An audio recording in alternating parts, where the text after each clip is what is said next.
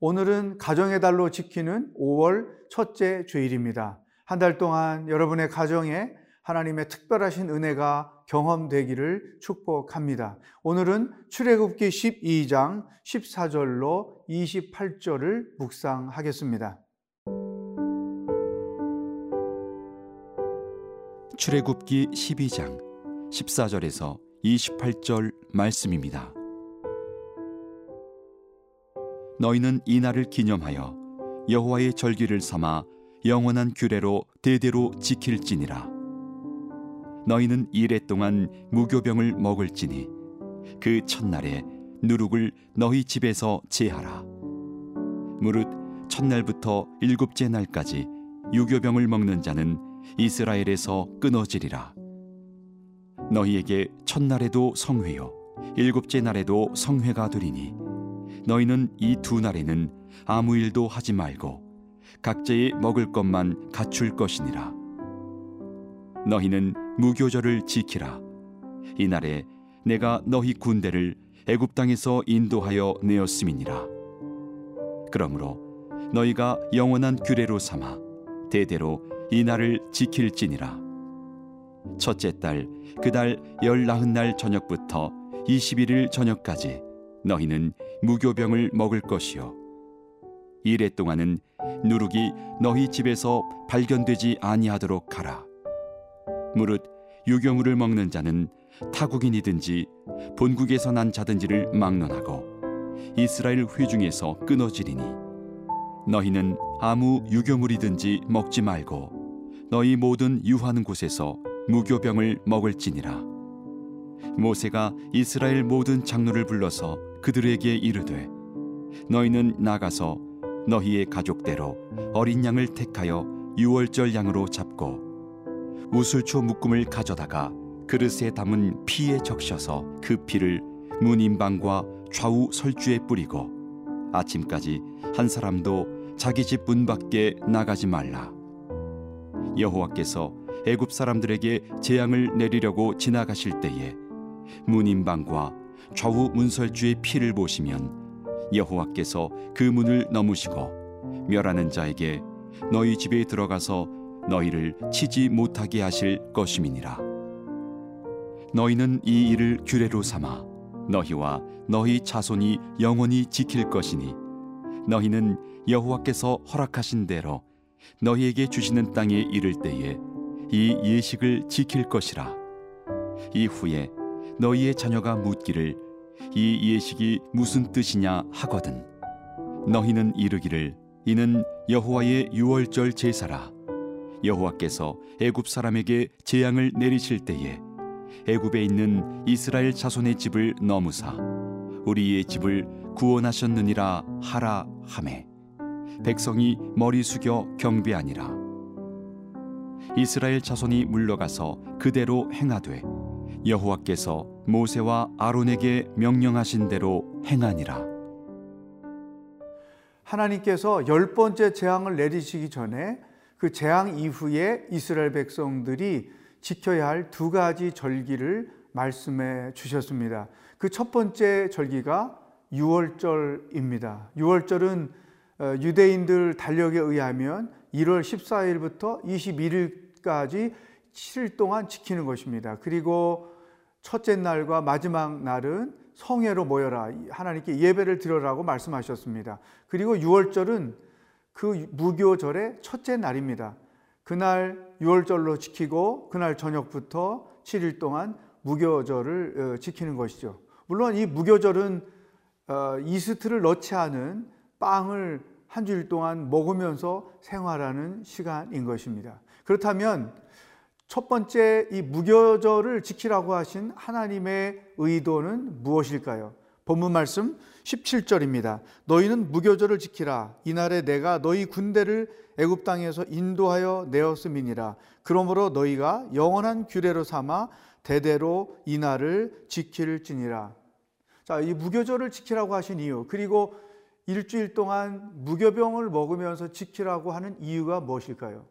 이스라엘 백성들이 애굽에서 해방된 것은 그들의 수고와 노력으로 된 일이 아니라 하나님께서 하신 일이라는 것이죠. 그 해방의 주체가 이스라엘 백성들에게 있지 않고 하나님께 있다는 것입니다. 구원의 주체가 백성들에게 있지 않고 하나님께 있다고 하는 것이죠. 그러면서 일주일 동안 그 빵을 먹으면서 그들은 하나님의 구원을 묵상하고 그 구원을 되새기며 하나님께 찬양하며 예배를 드리라고 하신 것입니다. 여러분, 이 무교병은 저도 먹어봤는데요. 굉장히 맛이 없습니다. 어, 부풀지 않게 밀가루를 반죽한 그대로 먹었기 때문에 굉장히 맛이 없죠. 그러나 그 맛없는 빵을 먹으면서 우리가 애굽에서 정말 긴급하게 빵을 부풀릴 수 없을 정도로 빠른 시간에 애굽을 탈출했다는 것을 의미하는 것이고 이러한 무교병을 먹으면서 우리의 구원은 긴박하게 이루어졌지만 놀랍게도 하나님의 역사였다. 하나님께서 우리를 이렇게 구원을 이루어 주셨다라고 하는 것을 묵상하며 그것을 되새기게 하기 위해서 무교절을 지키라고 말씀하셨던 것입니다. 그렇다면 우리의 삶에도 이 무교절이 있어야 한다는 것이죠. 특별히 우리는 고난주간을 맞이할 때 하나님의 사랑, 예수 그리스도의 십자가의 희생, 이와 같은 것들을 묵상하면서 살죠. 어쩌면 고난주간이 이스라엘 백성들에게는 무교절과 비슷한 의미를 담고 있는 것입니다. 우리에게는 하나님의 구원, 나에 의하여 얻어진 구원이 아니라 하나님에 의하여 얻어진 그 구원을 묵상하고 그 구원을 기억하고 구원을 되새기고 또그 구원의 은혜에 사로잡히고 그 구원의 사랑에 사로잡히고 하나님을 찬양할 이유가 우리들에게 있는 것입니다. 무교절은 이스라엘 사람들에게만 있는 것이 아니라 이 시대를 살고 있는 우리들에게 있다는 것입니다. 여러분, 일상생활 속에서 하나님의 구원을 얼마나 묵상하거나 기억하거나 생각을 해 보십니까? 하나님의 구원은 우리를 죄로부터만 구원하시는 것이 아닙니다. 생활 속에서도 하나님은 우리를 구원하십니다. 우리가 위기를 당할 때, 어려움을 당할 때 왜 기도합니까? 하나님의 구원이 있기를 원하기 때문에 기도하는 것이죠. 죄로부터의 구원과 일상생활의 고난과 위기 상황 가운데서 구원을 얻기 위하여 우리는 기도하는 것입니다. 이것이 바로 무교절을 지키고 있는 그리스도인의 삶의 모습인 것이죠. 여러분 오늘 여러분의 어떤 구원을 위하여 하나님께 기도하며 나가야 할까요?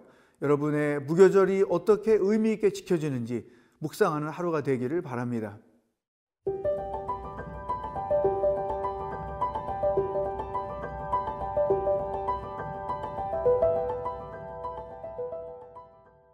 무교절이 구원을 하나님에 의해서 얻게 되었다라는 절기였다고 하면 유월절은 조금 더 깊은 의미가 있습니다. 열 번째 재앙에 대하여 여러분이 이미 알고 계시겠죠? 가족대로 어린 양을 잡아서 우슬초로 그 피를 좌우 문설주와 임방에 발라서 피를 묻히게 됐고 그리고 어, 죽음의 사신이 그 가정을 지나가서 가족들이 살아남게 되었던 것이죠. 이것을 기념하게 하기 위해서 유월절을 지키라고 하신 것입니다. 특별히 이 유월절을 지키라고 하는 하나님의 더 특별한 이유가 있습니다. 그것이 바로 27절에 기록되어 있습니다. 너희는 이르기를 이는 여호와의 유월절 제사라 여호와께서 애굽 사람에게 재앙을 내리실 때에 애굽에 있는 이스라엘 자손의 집을 넘으사 우리의 집을 구원하셨느니라 하라 하매 백성이 머리 숙여 경배하니라 아멘. 자, 하나님께서 백성의 집을 넘어서 우리가 살게 되었다. 이 사실을 기념하고 기억하게 하기 위하여 유월절을 지키라고 했던 것이죠. 이 유월절은 특별히 구원의 은혜가 무엇인지를 인식시켜주는 아주 중요한 절기입니다. 왜냐하면 우리 가족이 살기 위해서는 어린 양의 희생이 있었던 것이죠. 어린 양이 대신 죽고 그 피를 바름으로 우리가 죽지 않고 살아날 수 있었다. 그래서 무교절을 지킬 때는 구원의 주체가 하나님께 있습니다. 하나님이 하신 놀라운 일입니다. 이런 고백을 했지만 유월절을 지킬 때는 우리가 구원받은 것은 하나님의 은혜였습니다. 어린 양이 희생을 당함으로 우리가 구원을 얻을 수 있었습니다.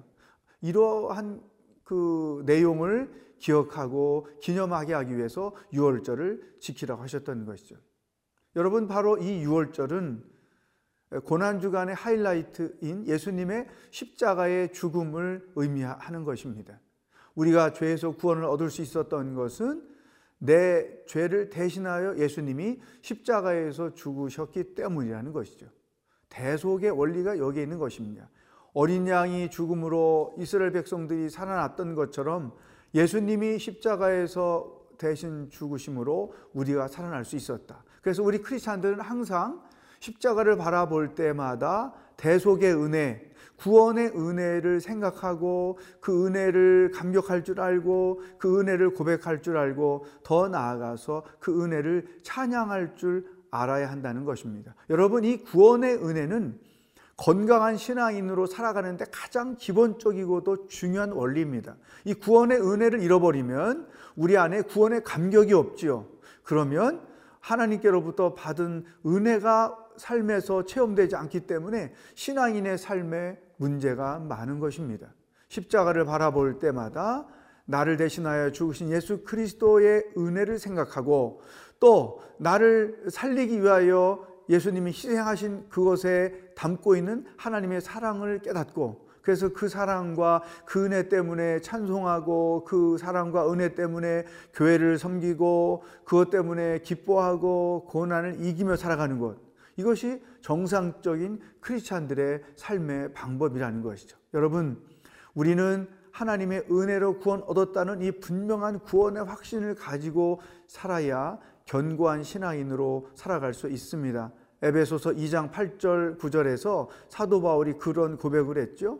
너희가 그 은혜를 인하여 믿음으로 말미암아 구원을 얻었나니 이것이 너에게서 난 것이 아니요 하나님의 은혜라. 이것 이 구원이 하나님의 은혜로 얻어졌다는 것 이것을 알고 지키는 것이 유월절이고 그런 점에서 우리 크리스천들의 삶은 매 순간이 유월절이어야 된다. 여러분들이 구원의 은혜를 늘 기억하고 찬양하면 그것은 하나님이 원하시는 유월절을 지키고 있는 것입니다. 오늘 하루 여러분 유월절을 지키기를 바랍니다. 나를 구원하신 하나님의 은혜를 생각하면서 그분을 찬송하는 하루가 될 수 있기를 축복합니다.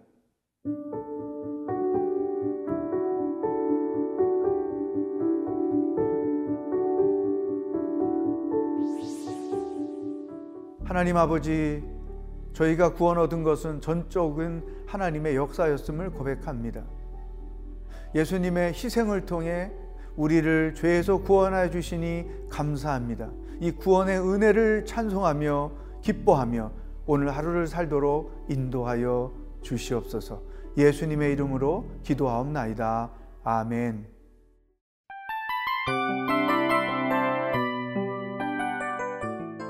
이 프로그램은 청취자 여러분의 소중한 후원으로 제작됩니다.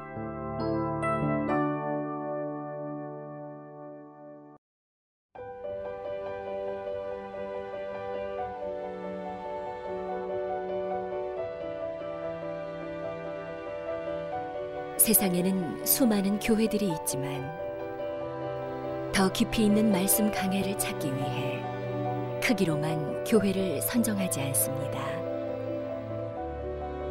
보다 좋은 영적 콘텐츠를 더 많이 나누기 위해 방송비를 받지 않습니다.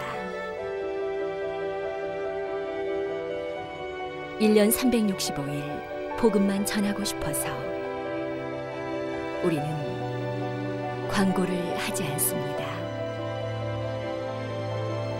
온누리의 복음을 땅끝까지 CGN TV와 함께 땅끝 성교사가 되주세요